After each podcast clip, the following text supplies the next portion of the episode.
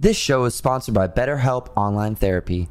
Being your best self feels good for your loved ones and for you. Visit betterhelp.com slash gen2gen and get back to being you.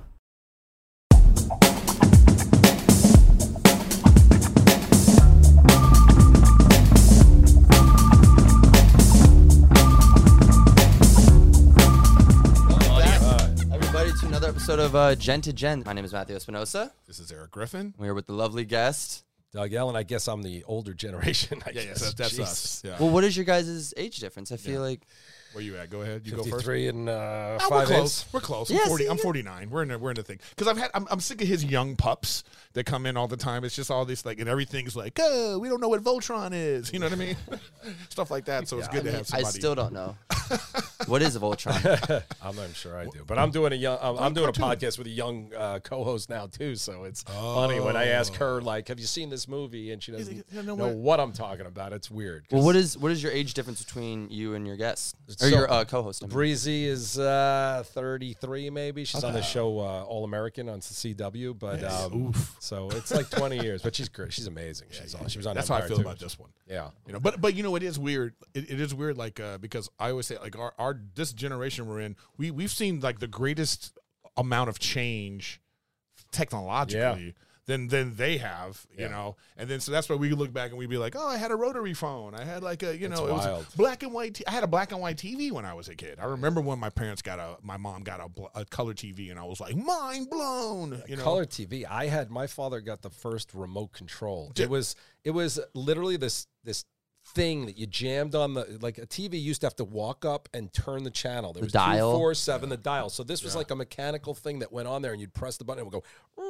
and like turn it very slowly, and you're like, oh my god, this is the sickest thing I've ever seen in my is life. unbelievable. I never have to get up again. You know? And then we had the bunny rabbit ears. Oh yeah. Were the co- was the remote control connected to the TV? Like was it like a wire that the connected? first to one it? was. I am talking before this. This is way. This is you know wires and everything. Then cable comes out, which was a big wire with this big box, which Mm-hmm. you know uh, there were like thirty channels, and none of them had anything on anything. You know. Remember on TV? Yeah, yeah, yeah, yeah. Like just some not. There's just when you look back on some of the nonsense that I, I I feel like we went through a lot of like really terrible inventions. yeah, but or it you- got us here. Yeah, but I mean, ESPN. think what ESPN was thirty years ago. You're Oh. like, how are you're watching bullfighting at like three in the morning. And, you know, and Really? like, what is this? Now it's you know now it's you know the NFL, which now probably Barstool will five years will take over the NFL. You Yeah. know, so it's wild. Wow, that is actually crazy to think about because Barstool, especially, they've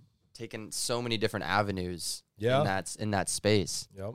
well, I remember, but like in other countries though, I mean, you travel a lot, right? I mean, I I, used to before Well, the world ended. right. Yeah. Well, I still travel a lot for stand up, mm-hmm. and like especially when I go to Canada and I look at their sports network and the nonsense that they show on a daily basis. Yeah. You know, you know, we, we're we're very much about the major sports. Yeah. Mm-hmm. It's going to be basketball, football, football first, basketball, then baseball if it's the playoffs or something, and then we go down from there.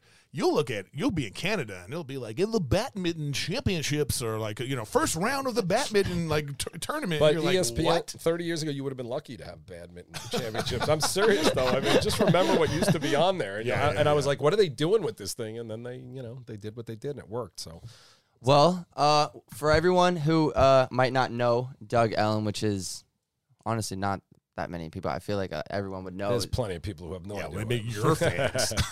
okay, maybe from my generation, maybe, but um, creator of Entourage. I remember actually when I was probably around six years old, seven years old. We didn't have the HBO channel. We didn't have it uh, uh, bought, I guess. Yeah. because you have to buy it. Yeah. And I always remember, I, I don't know. Okay, you don't have to laugh. Okay. Um, I actually remember all the times when I'm like going through channels, I would always see the the word Entourage. I don't, I never remembered any other show name except always seeing the word Entourage, Right. and I never knew what it was because I could never see. You'd have to buy the channel, and I'm like six. I'm not gonna go and buy Right. yeah a channel, so I never knew what it was, and I'm thinking that it was maybe something like, um, what did you think it was? I don't know. Something not a TV show, maybe on like the other side of things where it was um a kid really shouldn't see it. You know what I'm saying? He shouldn't. A six year old should not. Six year old, yeah, shouldn't. But but moving forward, uh, ten years later, uh, around nine years later, I end up moving to um, Los Angeles, and um, running around doing my thing, doing auditions, all this stuff. All of a sudden, and you realize you're Vince. it- I swear, within the first month, oh, three different people told me they were like, "Have you seen Entourage?" And I'm like, "No, I haven't seen Entourage." Like, "Oh my gosh, man, you remind me of Vinny. Like, you gotta, you gotta check it out." And I'm like, "Okay, cool." And then it was the third person that told me. I was like, "Okay, I'm gonna see what they're talking Yeah. about." When And then I just was hooked. I've now seen it like five times every episode. Thank you. I appreciate It is that. amazing. when did you feel like you had something special? Um, I'm like a neurotic negative Jew, so I Gotcha. never feel that way. I mean, you know, it's not about hating it. It's you like, mean. you know, I made I made two movies before Entourage, both sold to studios. I thought my life was set, then they come out, they don't do well, people torch you and you're like, Jesus, okay. But Entourage critically we were really well received uh, instantaneously. And then, you know, TiVo was just coming out, which was recording things at different times. So ratings were hard to see. So me, I was walking around the whole first season like ready to and then uh, when Chris Albrecht, the head of HBO, called me and said, "You know, how you feeling?" I'm like, "I feel like." What do you mean? Like our numbers are like down from Sex in the City? He goes, no, they're not. Like people are watching it at different times and in groups of people. He goes, it's all good. But I've never been a person who sits around and goes, oh, we got something great here. But you know, when I got my cast together, I felt like we could do something good. You know, That's good. You know, it's funny you say that about TiVo and stuff. You know, I think they always lied to us about the ability to track what people were watching. And the moment I knew that is when Janet Jackson's titty popped out at the Super Bowl mm-hmm. because they said it was the most TiVo'd thing. And I go, well, how do you know that? yeah. So right. yeah, how do you how do you know it was the Yeah. most TiVoed thing? Right. So I think they always had the ability to be like, oh, we know who's watching what. Right. They just don't want us to know that. Yeah. They don't want a creator of a show to know, hey, you know, you're doing really good. Yeah. They Yeah, don't- they don't want you They're to not gonna give you that juice. Yeah, 'cause they then- don't want to 'cause give you then that You're sauce. gonna come back and be like on the renegotiation. Hey, remember how we're doing really well? They're yeah, like, Yeah. something you told me. But you know, the biggest thing for Entourage was we felt the word of mouth. You'd be sitting in a restaurant and hear yeah. someone talking about it, or Yeah. you know, when I started walking around with the guys, and all of a sudden people were screaming at them, and, and we were like, "Holy!" Because we didn't know what was really happening out there, but it was it was Mm-hmm. cool. So well, speaking of the casting process, what was that like? Did you have one person in mind? Did you I- have, and then had- it kind of came I together had Jeremy Piven written into my first outline before I ever wrote anything. So as Ari? As Ari. Gotcha. Before he wasn't even Ari. He was Jeff Jacobs, who was my agent at the time. Before I ever met Ari, it was I didn't meet Mm. Ari until I was pitching the show at HBO, and I met the real Ari Emanuel, who you know is head at William Morris, and Mm-hmm. I was like, holy shit, this guy is like a whole other level of a character. And Jeremy, you know. I saw him on Larry Sanders and all the things he'd done before, and I wanted him. But the rest of the guys, they all just came in and auditioned, and um, Yeah. you know, it took it was six months. HBO, the best thing about HBO, especially back then, was you don't need to rush.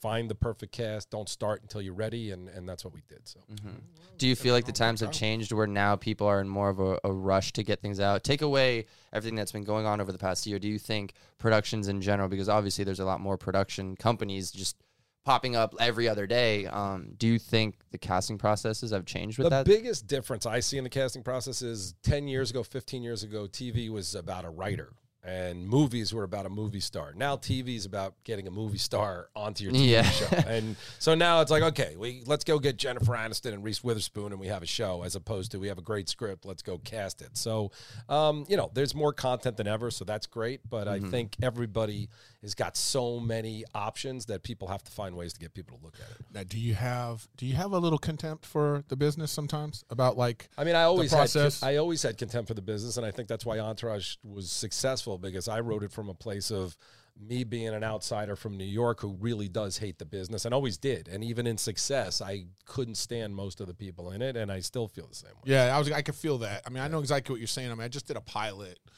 Um, you know, in the middle of a pandemic, which was like a nightmare. Mm-hmm. You know, like like you know, we, we the, the audition testing, the whole process was done by Zoom. Right. First time I met the cast and anybody was when Yeah. we when we shot. Yeah. But just like I just felt like through that whole process, it was just like the the, the needling at the thing with the like the notes and the Yeah. all this stuff. Because I feel like like someone a, a network comes to you and says, "You, you here's a show."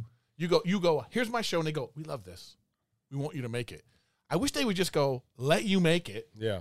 and then come and they could be like, "Well, we like this or don't like Yeah, it." I mean, look, I get the it's a business and everybody's got their jobs and and jobs are on the line. When you're going to sp- make a TV show and you're going to spend 10 to 50 million bucks on it, obviously there's a lot of people who are going to have opinions on it. But it's a lot of time wasting and it's a lot of not trusting in the Yeah. people that you hire which again everybody's got to do the job the way they do so i'm not going to necessarily judge them but no i do not like it Yeah, yeah, yeah. Neither do I.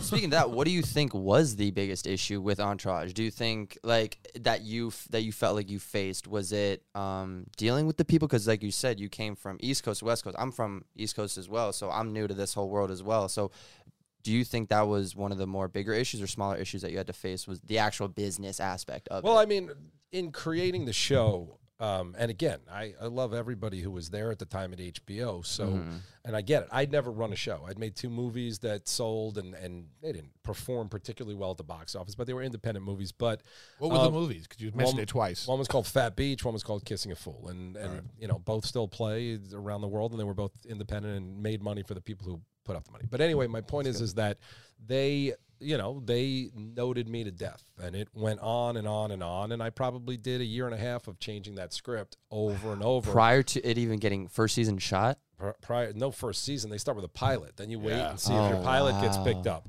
um, so I, I it was a long dragged out process and uh, it was conflicting notes from lots of people but at the end of the day we got it where it needed to be and, and that was it really it was after that that my problem started when i was doing my next show and started getting notes from everybody again as if i'd never done anything and that's you know like I said, they have their jobs to do, and they have to do it. And and, and in my mind, they're a an obstacle to what I would like to. do. You know, I think it's so funny. It would be like if I want to build a house, and you're my architect, and I and you give me a design of the house, and I go love it, and then you start building the house, and in the building of this house, I go, can we move the den? Yeah. Maybe can we go with like? But that, but that's what does happen. I know, but this is what happens Yeah. though. But this is what happens at the end. I see this house and I go, ah, I don't like this. yeah, And you go, yeah, you don't like it yeah. because you ruined it in the making process. If you would have just let me build the house that you said you wanted, Right. But at the same time, the people who are paying, they get to decide Yeah, what yeah, they want to yeah, do, yeah, and, and you have to deal with that if you if you want to be in the business. But you're asking me if I like it? No, I don't like it. So So, how did you get the idea in the first place? so Mark Wahlberg brought it to me. He you know used it was follow- about him, right? It, wa- I mean, it started Loosely, in- inspired by him for sure, Mm-hmm. you know. But Mark, uh, Mark used to follow his friends around with a camera, and uh, he was like, "We want to do the show about that." There wasn't much more to it than that, and then we Mm. started figuring out it was, and then when we tried to cast it. Yeah, we couldn't find Mark Wahlberg. Like Yeah. we looked hard, and Adrian was great, but a completely different type. And then, Yeah. you know, Mark was great enough to go. I said, "Listen, I need to," you know, and I I- he it was great that he trusted me. Unlike some executives do, he trusted me. But I said I need to make it New Yorkers. I need to kind of write about what I know, and and he let me go. So that was great. But it was definitely inspired by Mark and started with him. Yeah, because he's from Boston. Boston, yeah. yeah. hmm That's why, because I, had, I had heard that. I'm like, oh, some people said it was about this person's life and this person's life. And then I heard a lot that it was about Mark Wahlberg's life. And I was like, oh, but these guys are from New York and he's from Boston. So I, I've always I mean, wondered. I mean, that. there's a whole It's bunch of really about people. dudes, Yeah. like you know, dudes that like grew up together, and then when one guy gets famous and he keeps them with. I mean, Yeah. that, you know what I mean? That's that's. I, I that's mean, a really, what story. it was, they wanted, you know, like I don't know about the Hollywood stuff. What me, what I, what got me excited about it was about friendship. And at the time, this is before The Hangover. This is before all of Judd Apatow's movies. Mm-hmm. I was like, there really aren't any shows where guys talk like guys, which it's funny now because. Before that, when there was Animal House and Porky's, there were all these things, and then that went out of favor, and people said, "We can't talk like that. That's bad." So then Entourage came out, and everybody was like, "Holy this is how people really talk. And then all those mm-hmm. movies came out, and now it's kind of gone back where people are like, you can't talk like this. I was matter with say, in this climate we are now, you think Entourage could be made? If you were Well- starting now, the exact script. Yeah. There's not a shot in hell. No, yeah. Ze- zero percent chance it could be made now. Now, what will happen in five years? Even in the last three years, you know, I'm doing this podcast, Victory the podcast, with two of the guys from Entourage, Yeah. and I feel that the the the change is really happening now, and the younger generation is finding it, and they're starting to realize, like, wait, why are people saying this is so horrible while Squid Games is marketed to nine year olds and they're executing 50 people in the first five minutes? Right. So I think people are starting to go, because killing people is different from hurting their feelings. Yes, and, and, you know, it's like to me, art. And again, Squid Games, like it or not, I'm not even judging whether you like it. I just know that kids are watching it. Yeah, it's yeah. one of the most violent things I've ever seen. But kids know? shouldn't even be watching. But you think about like Hunger Games is a kids thing, and it Yeah. was like you know kids are getting killed. I mean, yeah, it's like, you kids know what I killing mean? kids. It's just like what? Yeah. Like yeah, there's there there is a weird line with with what when we draw lines. Yeah, but for me, art should be as authentic to the people who are making it as possible, and then adults should decide whether their children are allowed to watch it or not, mm-hmm. and everybody else should be responsible enough to decide what they could do. You know, See, that's our generation. You're talking like you're talking. It sounds it's common sense. It's like we're saying like that's why we have ratings. If I says rated R, it means like this is adult content. But these young people, they they they, they even when they say, well, yeah, I know you have rated R on it, but yes, but you made fun of a fat girl, and we have you know it's like all of these kinds of things that that there's no context. Yeah. There's no you know what I mean. Yeah. And we're sitting here from this thing being like, oh come on, that's the, the, our excuse. That's how we want to say. We just want to go, come on, really? And then they're going well, people have feelings and blah blah blah blah. So now, now we're stuck at this point where there's no art. Yeah. Like you know, it's or it's very hard to Yeah, please I- everyone. I, mean, listen, I think you know Chappelle's the real obvious. I was about to say Chappelle. He's still pushing those. He's the best example, and this is the first time he's kind of in a controversy. But to me, the people that are yelling and and look, some things are good. It's it's good. Honestly, there's words on Entourage I would never write again. Not because it's mm-hmm. PC, because I've evolved and because the world has evolved. The Words that mm-hmm. I said as a kid that were meant to be harmless, I now understand the effect they may have on somebody else. I'm not a f***ing moron. But when Chappelle talks about the things that he talks about in these brilliant ways and is, is able to layer it in, and then people still want to come after him and try to censor him, it, it, it's horrifying, you know? yeah, it is. But at the same time, you know, you get a sense of like, I think I, I, think it's our job as an artist some, is to make a choice whether we want to say something harshly to make our point Yeah. or if we want to soften it to really have a biting point like it can, sometimes i think it can bite harder when it's when it's softer because sometimes the message gets lost in the delivery Well, well, Yeah. to me, and I'm not saying I'm um, in a level of Chappelle, but I don't think about it. I grow how I grow, and I say what I say. As I told you guys before we started, I'm currently suspended from Instagram for God knows what. So I'm definitely not shy or quiet. At the same time, I understand when the the line is crossed, but.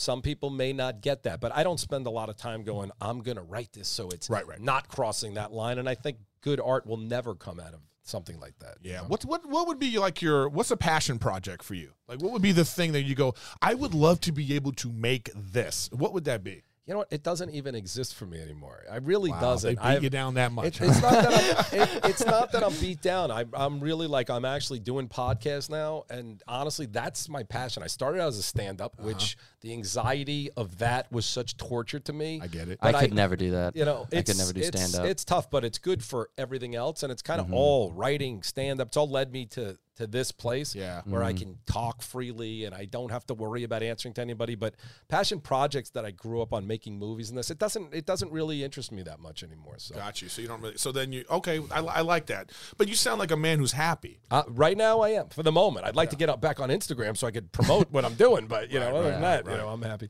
So you have shifted more um, away from TV and film to focus more on the podcast space. I mean, to be honest with you, I shifted a long time ago. After Entourage, I had another show I did with Michael Rapaport, Michael Imperioli, and Eddie Burns. And I think it was a great show and I was excited. But at the same time, I was like, do I want to grind another 10 years of my life away on a show that I never could have imagined HBO wasn't going to let me do? But at the same time, I was like, do I really want to do it? So I have not fought. Everyone's like, why don't you do another show? This and that. I have not fought to do it because I just, I don't love all of the things that go along with it. So um, I wish this avenue was available earlier because I do feel like I get to do everything that I like to do in this manner. So, you know, I feel mm, good. I totally That's get good. it. I mean, it's like I've been on like workaholics. I, mean, I just went to a destination wedding. Adam Devine got married. oh yeah, I saw that. I was in Cabo. It was beautiful. I actually, I'm all about destination weddings now. I actually want to like look, go to like whatever hotel resort. I want to like get a list of like who's coming to do a wedding.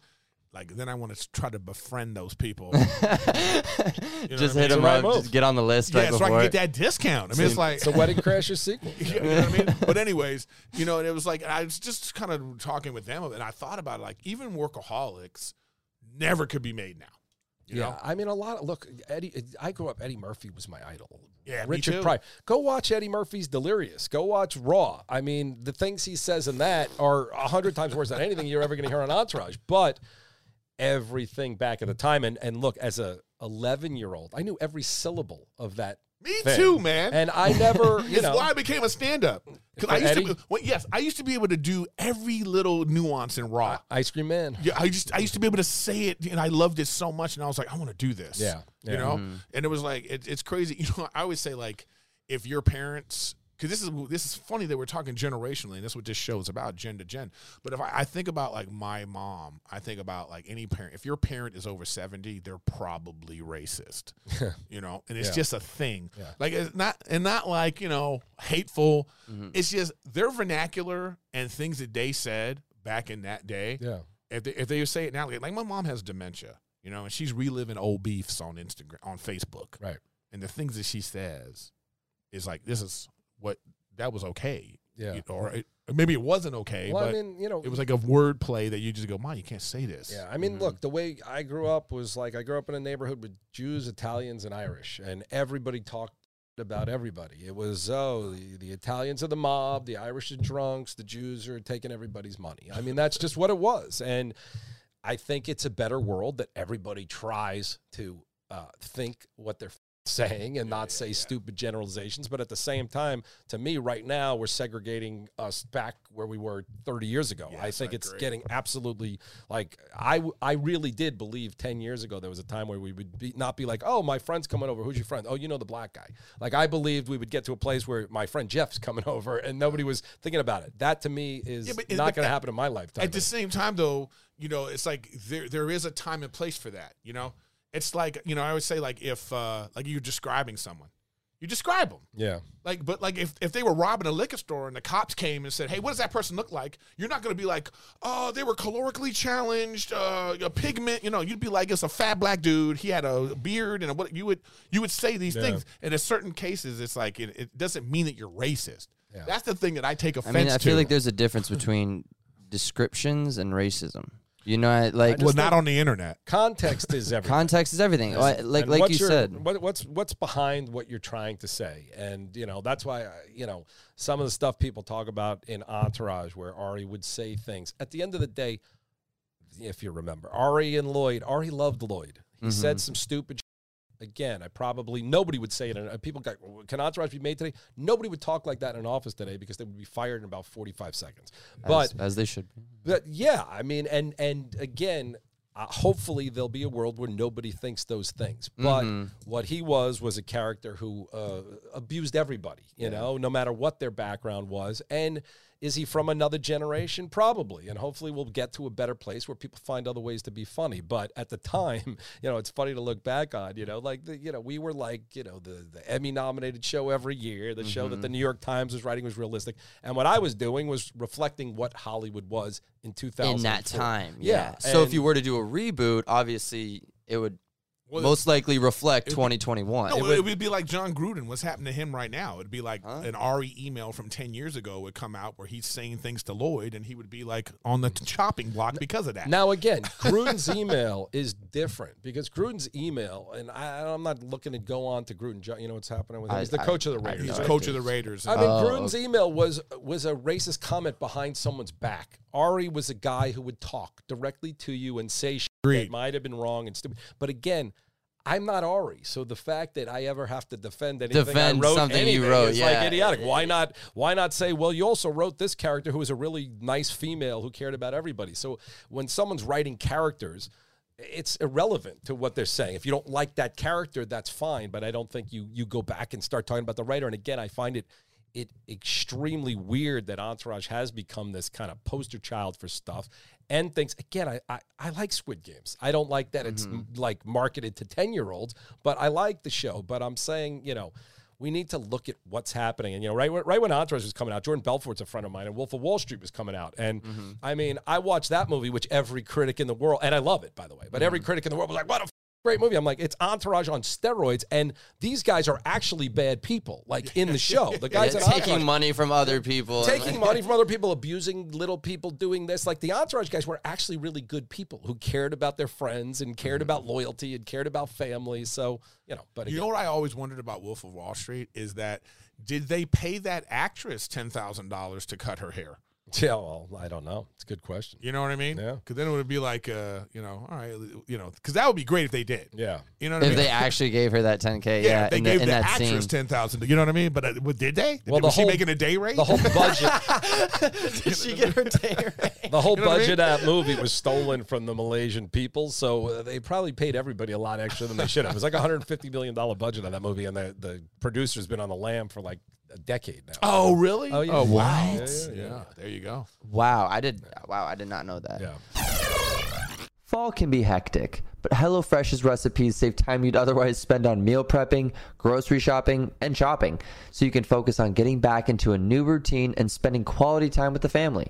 HelloFresh offers 50 menu and market items to choose from every week, including vegetarian, calorie smart, and gourmet options, providing plenty of variety. Being able to have HelloFresh meals is just so amazing because you don't have to spend any time cooking. You just pop it in and pop it out and pop it in your mouth. You know, at the end of the day, the meals are amazing. It makes cooking so easy, so fast, and it saves you so much time, especially on those busy weeknights.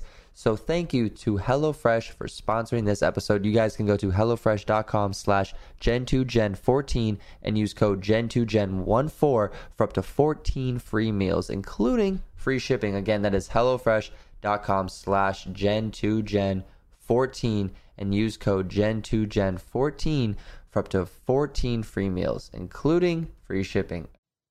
Sorry to uh, have a commercial break, but I need to tell you guys really quickly about Hoobi. That is H-O-O.be. It is the new invite-only link in bio platform that you've been seeing everywhere on the internet. I've had it in my bio. It's been in Gen to Gen's bio for a long time now. So be sure to check it out. HOO.be on Instagram. They're doing a bunch of cool stuff. And if you want to get in early, potentially, there's a waitlist that you can hop on now. It is HOO.be slash waitlist slash Matthew. Again, that is Hoobi slash waitlist slash Matthew. Thank you again, Hoobi, for sponsoring this episode and a lot of the previous episodes. You guys have been absolutely amazing. I also did an awesome little interview on their page as well, so be sure to check it out. Anyways, thank you again, Hoobi. See you later.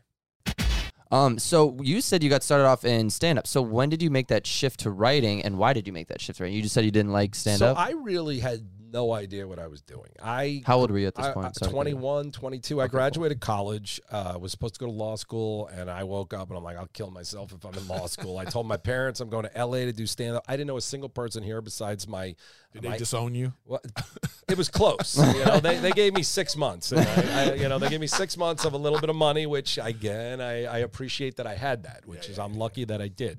But I ended up uh, doing stand up and I'm working in the mailroom at New Line Cinema.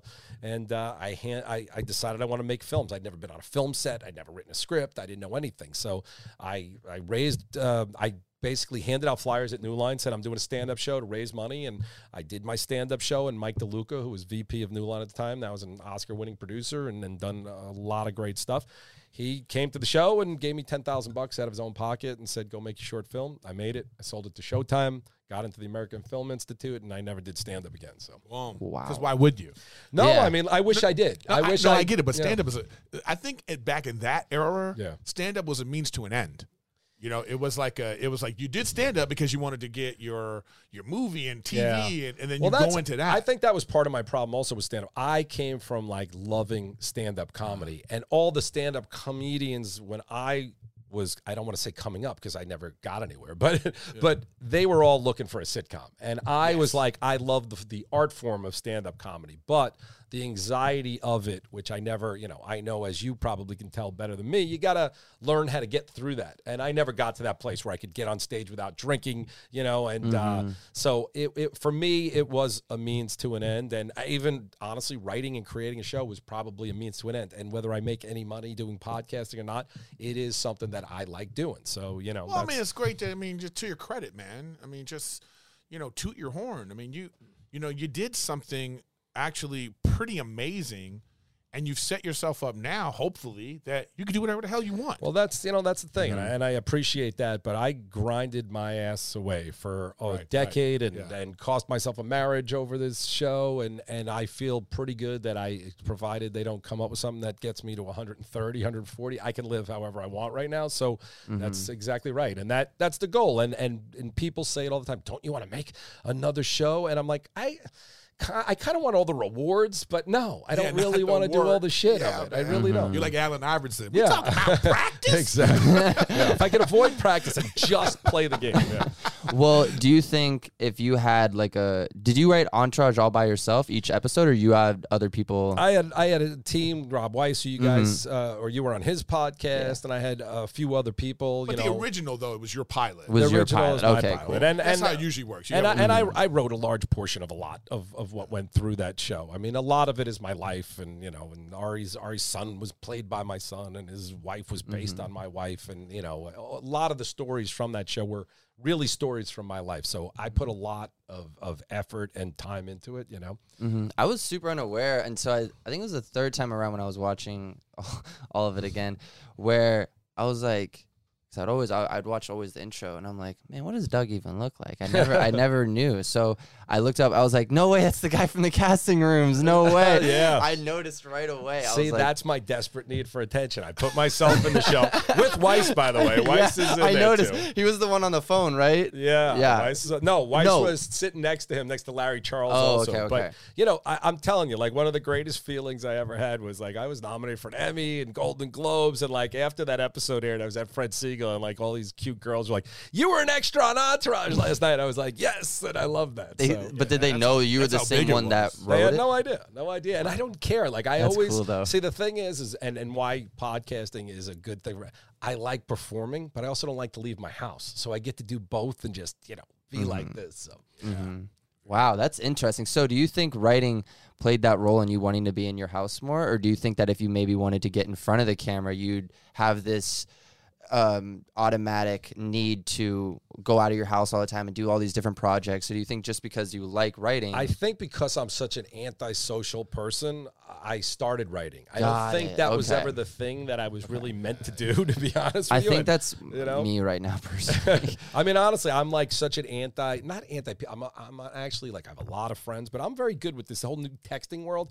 I'm great texting with my friends. They're like, we're going to Vegas next weekend. I'm like, nah, I don't need to go to Vegas with you. I'll just, you guys let me know how it is. I'll stay with mm-hmm. my girlfriend and I'll good time, vicariously live through y'all's Yeah, life over honestly- videos and pictures y'all send me. And that's why everyone always asks, Entourage, oh, you must have lived that life. No, I observed other people living that life. And I really mm. watched it. And that's what great comedians do. Again, I'm not saying I'm a great comedian or ever was, but that's what you do. You watch other people, you find things that are interesting about that angle. And that's why I was and why it's so frustrating when I ever hear anything about Entourage. I got this town down like to a science, and everyone who was in this town at the time knew it. And that's why everyone was fans of it. And that's why mm-hmm. agents were so happy about it. That's why the real Ari was so thrilled to be, I'm Ari Gold. You Yeah. know? Like, and, uh, mm-hmm. and, and to see, one of the great things about podcasting is you can change that legacy and you can get people to understand there's a lot more that goes on behind the scenes to understand how these things end up where they are, you know? Well, I, mm-hmm. well, I would say too that you know, as a stand-up, and I've been doing it for a long time. Um, you know, what you're doing is in, a very much an enhanced version of that. Like you know, like a, a lot of times when you're on stage, you're you're you're acting. You know, but this you're not that person. You're- Yeah. you're, a heightened version of yourself, and your and your your scene partner is the crowd. You know what I mean? And you're listening and all that. So I mean, it's, it's this is just a different version Yeah. of like that, and, and actually a more advanced version. Yeah. So. You know, again, you know, it it's- it's a- combines all of it. It really know- does. And you know, when you're doing a podcast, which you're learning as you go, as I am, you know, uh, listening, just like acting, is such an important thing. And Mm-hmm. I think one of the reasons why this thing is so good, for most people don't listen. And you can find you're sitting at a table with people, and you're like, God, nobody f- listens to a word anyone says. They all just want to talk. And I like this format because for whatever reason, humans, when they have a mic in front of them, they go, I should probably try not to interrupt over and over and over, you know? So mm-hmm. it's, it's, That doesn't always work. I interrupt. yeah, it also I feel like it also depends on which guests you have on at that time and how close you are with them and that rapport, you Yeah. know, having that back and forth like if he's saying something or if I'm saying something he doesn't like he's gonna be like no no no no no I'm gonna put a pin in that I'm gonna put a pin in that so I can address this nonsense. That's the actual quote he said. so um, no, but I I agree. I think it's you know I'm learning because at the end of the day this is still my first 10 episodes I've ever done ever in podcast. You both have done a lot more Doing a than good me. job. And Yeah. I'm, I'm trying. Thank you. I appreciate that. No, but but I I mean, mean- it's great that you're starting at this age and you're like, you're doing something that I, again, I don't know what you want to do. You got a lot of followers and you got a lot of opportunities that'll come, which is, you know, like Wahlberg started out as you know he, he was doing an underwear models, and all of a sudden Mm-hmm. he's nominated for Academy Awards because he's great and he works his ass off. But it's about taking those opportunities, getting better, getting experience at whatever it is you want to do. You know, Yeah, I mean, like again, it's like you know, instead of thinking of things of thinking of things as like a means to an end, it's more like you're thinking about things as like this is just another road, or like I I use this to catapult, catapult myself into this other thing. And he's a great example of that. You know, just Yeah. you know, rapper. You know, you know what I mean. And then like uh, I remember that movie he did with Reese. Weather, was it Reese Yeah, Witherspoon? Fear. Fear. Yeah. And I remember that was the first time, and it reminded me actually of when Will Smith did that movie. Um, uh, where he played like the, the con man, he was gay. Oh yeah, yeah, Uh, I forgot the name of that one. yeah. Six degrees of separation. Yeah. And I remember it's like you start to see someone in a different light. Yeah. You know, and that's all that it really takes because you get typecast so easily in this town. Yeah. And like people like that, they're so dynamic and they go like, no, no, no, I'm also this now. Yeah. I'm gonna be mm-hmm. Yeah, this. but what they have in common is work ethic. Yeah. That is Yeah. so important. And I think, you know, for you and all the influences I've met and stuff, it'll be really interesting to see who's going to take it and turn it into something and who you're going to be talking about five years from now going, remember that guy who had 40 million followers? What the fuck happened to him? So Mm-hmm. it is about, I believe, this town, and I've now seen it for 30 years, really maximizing your opportunities, finding what your talents are, and really honing them is to the best of your ability, you know? Mm-hmm. Yeah, and I feel like too, like also understanding the times and, and how they're changing because like you could work hard all the time, but if you're not innovating and understanding which times are changing, Absolutely. then you'll get lost. Yep. You well, know? a good analogy for that would be like it's like a baseball swing. You know, you might be swinging as hard as you can, or you, there might be a technique that you're using, and you might hit the ball. But there, someone can come to you and be like, you know what? If you swung it this way, you wouldn't need to use as much energy. So it's all about technique. Yeah, it's all work about, smarter, like, not Work smarter, That's- not yeah. harder. Yeah, and it's just and, like and and not. that is the key. But working hard still at the end of the oh, day, Oh, yeah, you got to do it. And I've see, seen mm-hmm. so many people that I came up with in this town who have just gone bye bye, and they didn't want to work. They wanted to be at the clubs every night, and some people can get away with it because they have that much talent. But most people have to work. You know. yeah. yeah, yeah. Or they didn't know. They did. They just. I think a lot of times people just don't know what to do. You know, it's like there's no blueprint. That's You know, the like- most difficult You part know? about it. Is like, that look at your no story that you just said. You was like, I wanted to be a stand-up, but you met a guy Yeah. who saw something in you, and he was like, "Here's ten grand, and go do this." There's no blueprint for that. You got people out here like, I got to find a guy that's gonna give me ten grand. Where's he at? yeah, but but like I said, my blueprint was I went to film. I went to a, a UCLA Right, you were screenwriting ready. class at night. I wrote a script. I said I'm. I went into the mailroom and handed out flyers to people along with the mail, and I said, "Please come see me tonight, and please give me money." Now they all could have said you suck and here's no money. So.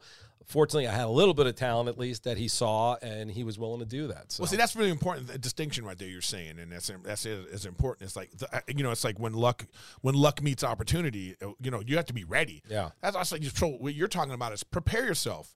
You know, take the writing classes, take the acting classes. To, you know, get, go to school, uh, do all the things that you need to do. So when an opportunity comes, you're not going to be like, "Well, what do I do?" Yeah. because that happens a lot. yeah. Because that's what I think happens to certain people. They just go, and with these influencers too. Yeah. They just go like, oh, oh, you got this many followers. Well, let's put them in a movie. And then they're in the movie and they they don't even know how to act or they don't know how to like Well, do I, anything. I had friends who were in sitcoms in you know the early 2000s, and I used to say to them, "Listen, I know it seems so f- easy, but go tell your producer you want to direct an episode. Go get in the writers' room and learn how to do that. Even if you don't love it, just learn all of the stuff that you can, so you have as much mm-hmm. ammunition to get where you want. You know? Yeah, I mean, I remember when I was on set for my first film, I was asking every person what their job is and how they get into it. I was every literally every person on set I great. would go up to, and I was the lead and executive producer of the film. So like going up to the lighting guy or the key grip or whatever it may be, like you're just asking them questions and how they got into it and all this stuff. Like I just wanted to learn as much, and I still do want to learn as much about the business as possible. So I can great. also it just makes me have an appreciation for it. It makes me feel like I'm on some football team or something, and like everyone has to do their job, or this play won't happen. This touchdown can't even have the ability of m- making it even happen because no one's doing their job. So Yeah. I just by me asking everyone what they do and how they do it when they got into it, it makes me have this greater appreciation for sets in general. Yeah, you and it also gives you knowledge that you can hopefully use. You have no idea, like you have no idea how much you're going to change in the next 10, 15 years, and and and what the technology is going to change and what you might want to do. And I I think that's why, like we're talking about what's really changing. In five years, for all we know, we're we're making a TV show here and distributing it ourselves, and we don't need anybody to give us notes. And the audience will determine whether they like it or they don't like it. I feel you know what's funny. I feel like they thought that was going to happen. You know, I, I feel like there was a time where they thought like there was a talk of like, well, man, YouTube's going to take over TV, and it's just like I think, well, you've never been on a set. You know, because it, you know, two, th- three guys in their garage with an iPhone is not going to. It's not going to Well, take over. well, there what is- all it took to do Entourage. of course not, but the first short film I made, which sold to Showtime, and you know, I had David Schwimmer before Friends, and Ernie Hudson from Ghostbusters, and Johnny Silverman.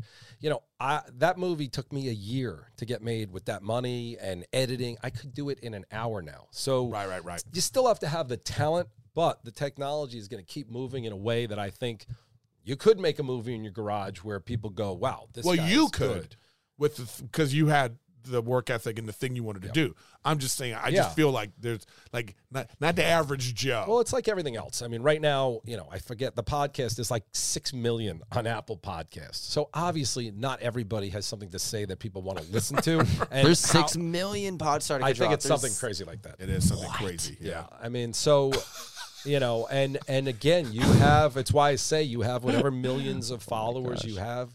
Make sure you're giving them all the time that they want and figure out what's adjusting and what's changing because you know all of a sudden you Oh, find he's like this guy. He's all about. I that, love it. man. I That's love the thing. I, one of the things I, I admire. Like I wish I had known him 20 years ago. You know he wasn't I even mean? born I 20 was, years uh, ago. four, Well, you know what I I mean. was four years old. Or Then, I- you know. I You wish he was your child. You wish you, I wish I gave would birth have. to him. I would have froze myself and then waited for him to be like, you know what I mean? Just grow up And they, together. Matt, just do it. Let's. What are we gonna do next? You know, I just I admire people like that. I mean, it's like, and that's it's, it's it's that thing. You know, I don't know what it is about you know the it factor type Yeah. of thing. Yeah. And it's like, and, and when you see a star, and, and people can say whatever they want about like, well, how'd that guy, or he only did it because of this or that. Some people got that thing, man. Yeah. It's like, have you ever watched like Will Smith's Instagram?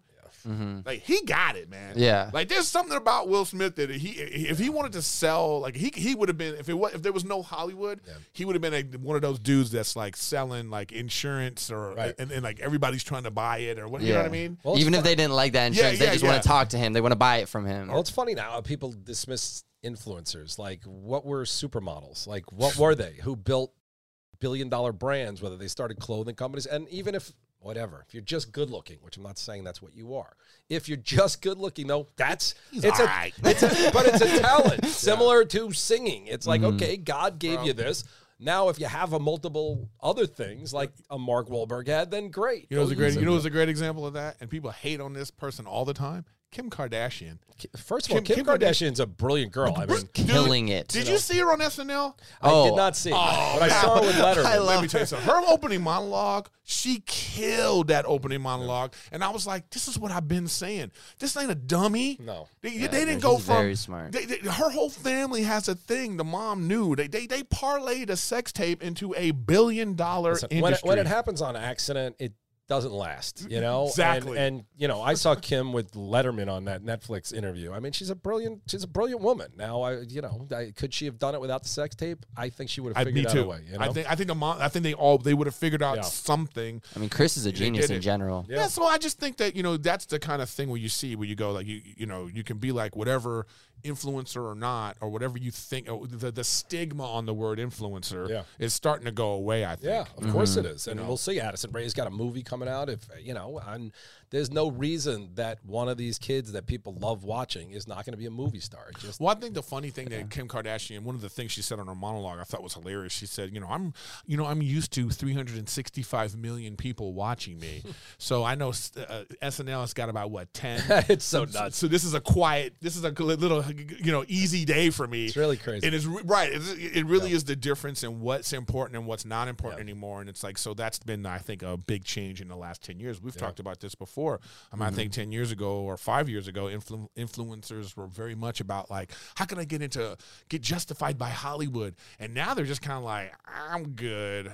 I'm gonna go box now, or I'm gonna go do a Yeah. podcast. I'm gonna go Again, do a it's thing. all the same shit of being acknowledged by these gatekeepers. Yeah. get to you know decide what they want, and now I that's going away. You know, and it's not just this you know social justice movement that's doing it. It's these influencers going out there and going, you better take a look at us, and you better before you miss everything. you or know? even Yeah. don't take a look at us because we don't need you. Yeah. I mean, I think that I think Hollywood ma- managers, agents, and, and the Hollywood establishment are trying so hard. They're desperately trying to c- catch these kids and Yeah. be like, how can we monetize them for us? Yeah. And then these kids are starting to go like, hey man, I don't need you. yeah. I don't. I, if you if the whole purpose of what you're doing is to make money and get people to watch, what do I need you for? I got that mm-hmm. already. Yeah. And so what the what the industry is going to look like in another ten years is like it's going to be fascinating. I, I don't know what you what do you think.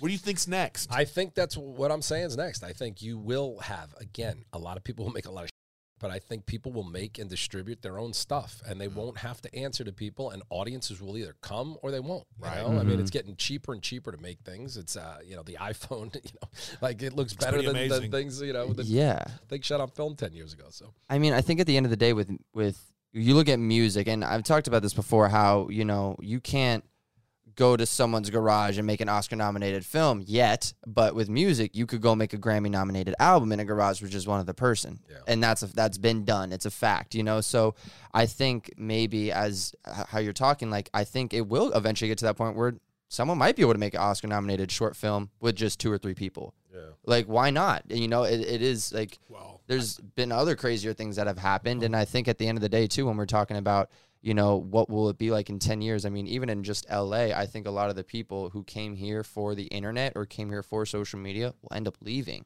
because they realize they don't need la to be on the internet. Yeah, you know and that's even just from my own friend group from a lot of the people i came into la with at my at the age i came in with a lot of them have left already because they realize oh i can just i can make more money at my home in this other state you and mean focus save more money? Hmm.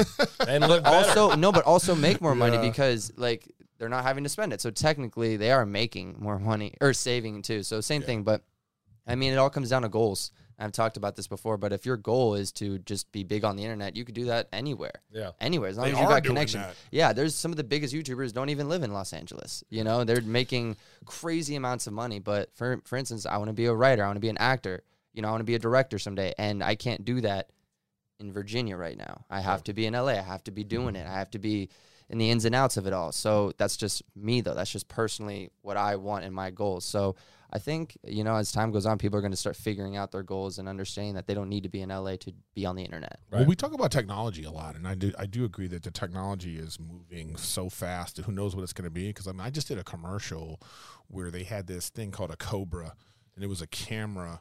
The, the camera was like uh, th- it was a long cylinder, and it was connected to a, a robot. Right. You know, and then they they set it up. It was like first position, then it was like uh, second position.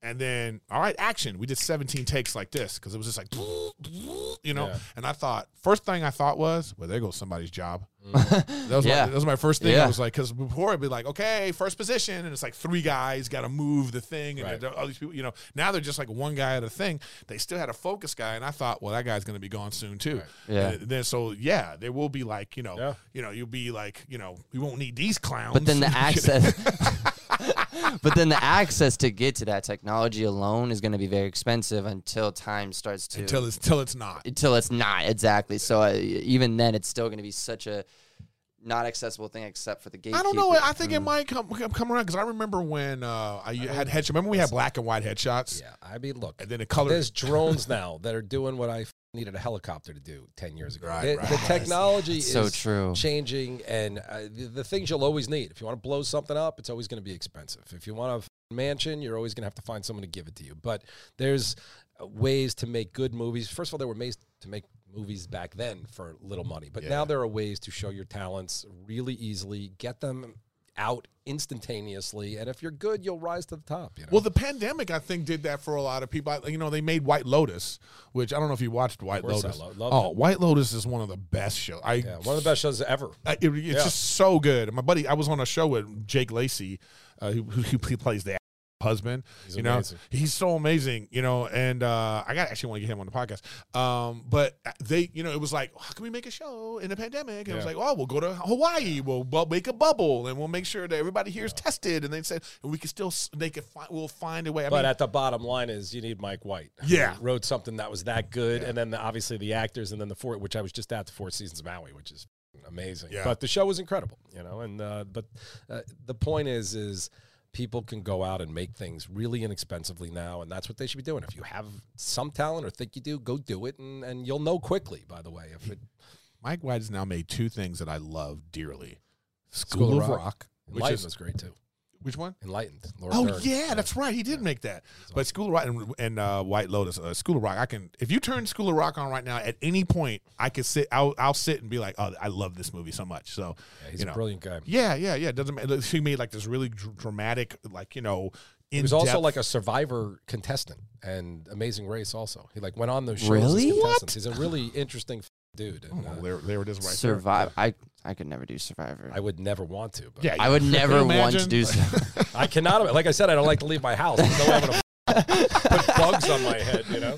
That'd be a great show. They just like you know they they Take the people who just can do not want to Yeah, leave their home. But, but that, how they would do it though is they would come with like you know two guys would come get him, put a bag on his head, and he would just wake up in China. Like, Like- what? What am I doing? Yeah. like Room Raiders, except on steroids. Remember that MTV show Room Raiders? Oh no! What? Okay, now I feel old. What are you talking about? There was a show where I mean, it was probably scripted because this, this show was in, All that stuff is in scripted. existence now. Then, but I they would go to their friend's house, grab him, put him in a truck, and then someone, with his other friend, would go through his uh, room and like find and embarrass things and put a black light on his room and all this stuff, and he has to Oh. sit in a sit in a van watching it on video. It's it actually got kind of dark. I like that. This was on MTV though. Well, I honestly, I remember it's got to be 15 years ago. I saw like a Dateline, and they were showing reality shows from like Germany, and the show was like where these three guys are hunting. It's a prank show, and one of them like fire. This is before reality was really there, maybe 20 years ago.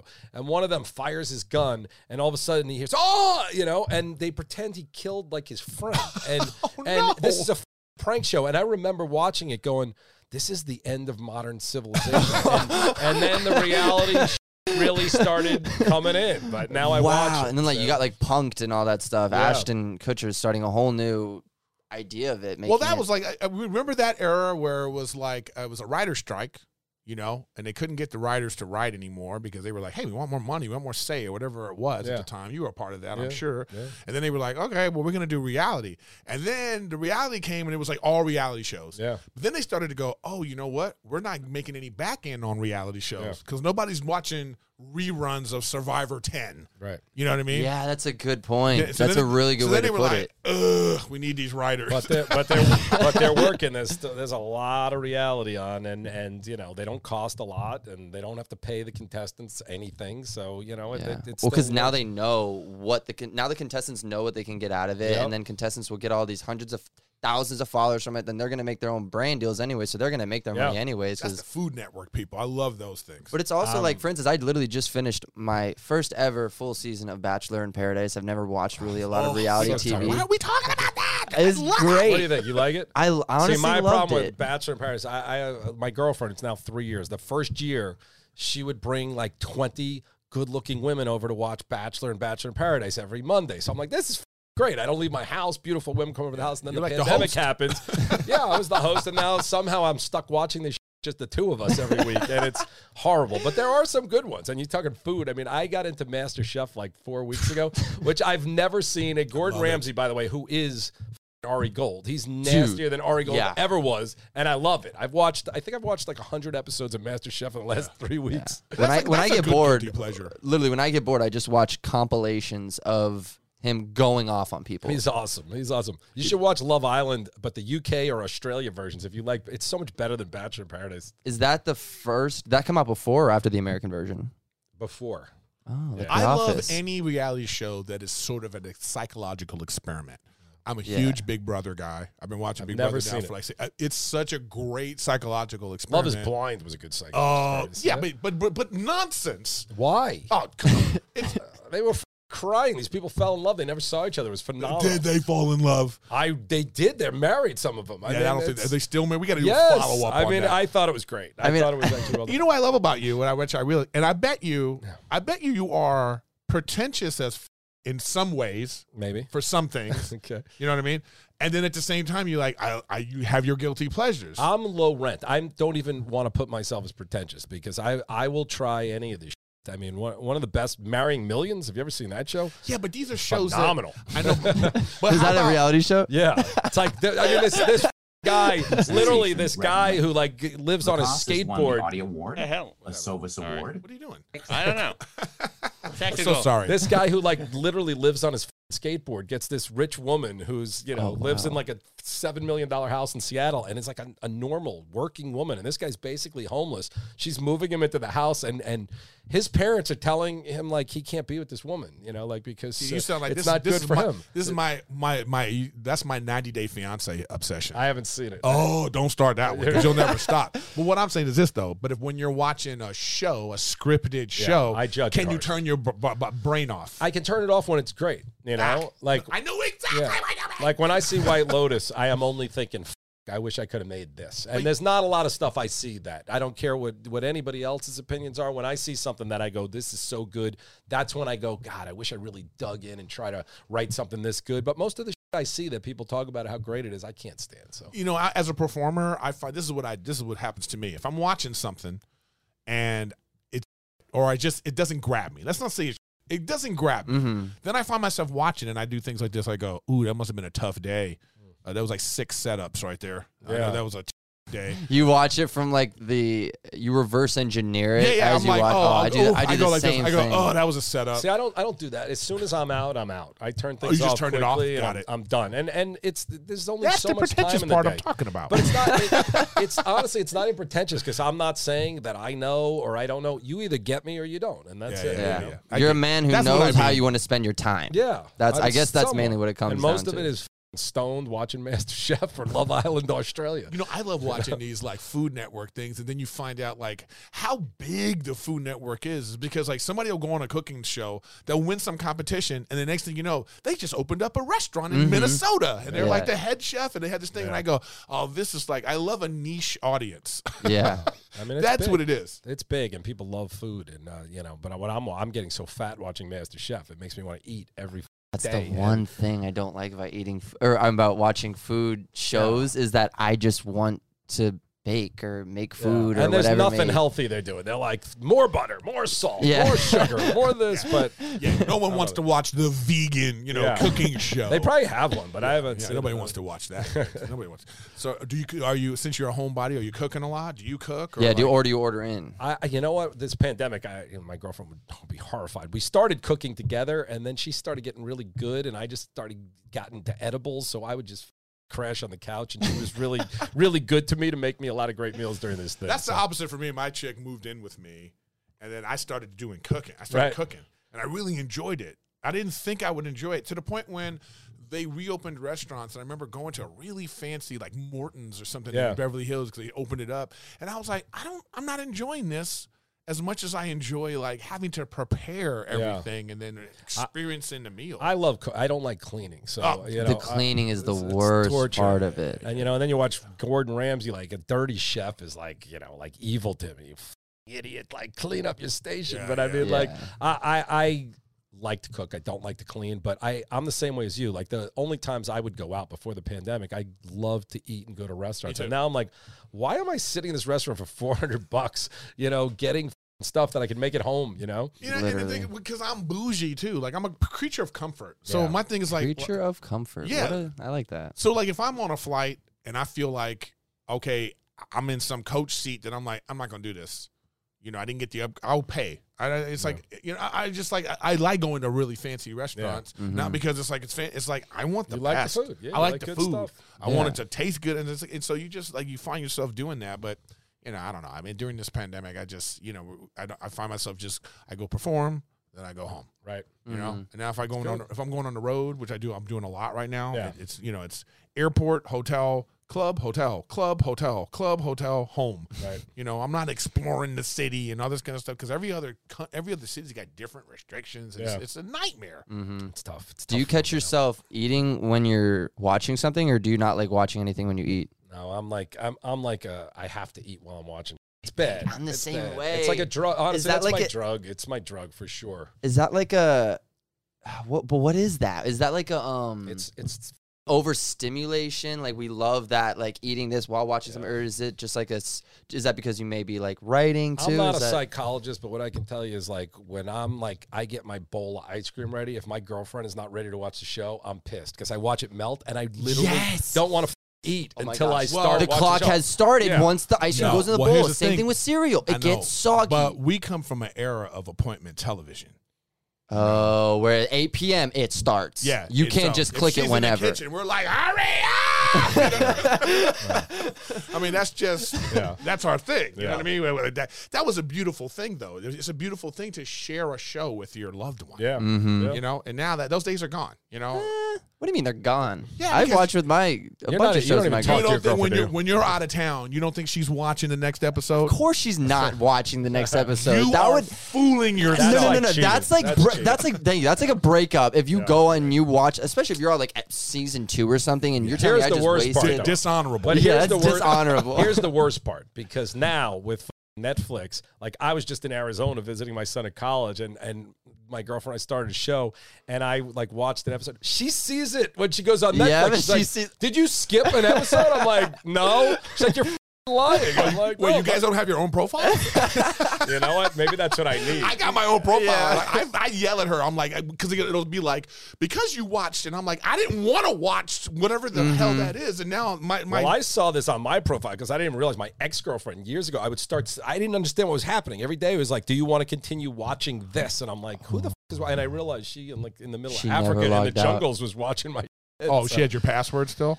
I mean, there was no password. We just had. She had it on her or whatever, her iPad, and then she took. She it. never logged out. You know, She you just know, never you know, logged out. you know, it's so out. hard. Wow. To, it's so hard to break up with someone now and really get them out of your life. They have to Back in log the out. day, it was just it's a good thing. You just erase their number from your black book and you're done. You never have to deal with them again. Now it's like you got to block them on Twitter, Facebook, Instagram. You get their, their email, their phone number. It's it's just so tough to like get someone Mm-hmm. out of your life. You got to make sure all your passwords are changed. It's, um, but listen, um, I can tell you got that. I got to go someplace else. I vibe gotta do my on. podcast, He's got to do his unfortunately. thing. You got that vibe going on. We're but- working so hard nowadays. I I can know. Yeah. talk more now. You know? But uh, we really appreciate you being here. Thanks for having me. Yeah, thank you, know, so it's- much. it's been a pleasure. Did you get everything out of the note? Because Matt honest- goes to the notebook. I- This I is, he's a 65 year old man. I I'm? I'm very detail oriented, but Yes, I. I did get honestly a lot of. The Did you get it all in? I got yeah. There's a couple questions, but What'd you miss? Give me one Yeah, last me one. one. Come on. nicest celebrity you've met on the set. Ah, I mean that's so hard. I know that's why I didn't want to ask No, that but one. I met so many, and if you ask me this every day, but the first one that came to my mind, just because it came to Matt Damon, was like awesome. That's I so mean, cool. He was unbelievable. Okay, better question. that was the next one. It's me to celebrity. Who's one know that you what? went, ah, I could do without meeting this person ever again? I mean, And I if you don't want to say, that's good No, too. no, no. I, I'm not. I'm not shy. Everyone pretty much who came on my set wanted to be there. Mm-hmm. So anyone who was on Entourage wanted to be there. I did have one story which was devastating to my life. I hope you fucking know who I'm talking about. But you know, I was sitting outside of a, a hotel in New York, and there was a kid there with a pad like this, but he was waiting for autographs. And I was like, "Who are you waiting for?" And he goes, "Jimmy Page." Please tell me you know who Jimmy Page Jimmy is. Oh, for fuck's sake, are you I'm saying. Kidding me? That's what I'm saying. Anyway, so Jimmy is what I'm Page, who is one of the greatest guitar players of all time, Led Zeppelin. Anyway, so Ji- Oh. I'm like, you're waiting for Jimmy Page? I'm like, I'm waiting also. So I stood there, and Jimmy Page comes out of this hotel, and the kid who looked like a nice, cute kid was like, Jimmy, let me get an autograph. And Jimmy Page turned, he goes, off, kid. And I was devastated. Now, maybe this kid was like a professional autograph hound or something, but anyway, so, but I still love him. And the last song of Entourage was Led Zeppelin that they were nice enough to give us. So, Well, that's a great little ending go. point Yeah. right there. Uh, we're so good. This is uh, I'm Eric Griffin. Matthew Espinosa. Doug Ellin, check out Victory the Podcast. Yes. Yeah. Anything yeah. else do you have- wanna promote? Yeah. Do you have anything you want to promote? I'll right have two podcasts: Victory the Podcast and Hollywood Ways with Breezy. It was on Empire and um, uh, what the All American. All American. Thank Yeah, you. got you. So, And you uh, guys are on Fireside too, right? we're about to start being on fire. Are you on Fireside? I'm about to get on Fireside we're too. And I'm gonna talk it. to Matt about us getting on Fireside. me. Yeah, It's I'm like you're- excited about it. yeah, it. it's really a good yeah, I just platform. met with them, and Mark Cuban talked to me about it. It looks awesome. Oh, you got I'm the Mark. Cuban treatment. Wow. Mark Cuban said that, Wow. that we got him Shark Tank. You know, I put a, I put him on Entourage before he was really acting. And, Oh, and- that's and true. Camera talent. He So, loves being himself on stuff. Yeah. honestly one of the f- greatest guys in the world. That's good Wow. to hear. Yeah. But thanks for watching Gen to Gen, and we will see you next week. See you next week, guys. Thank you. Thank you.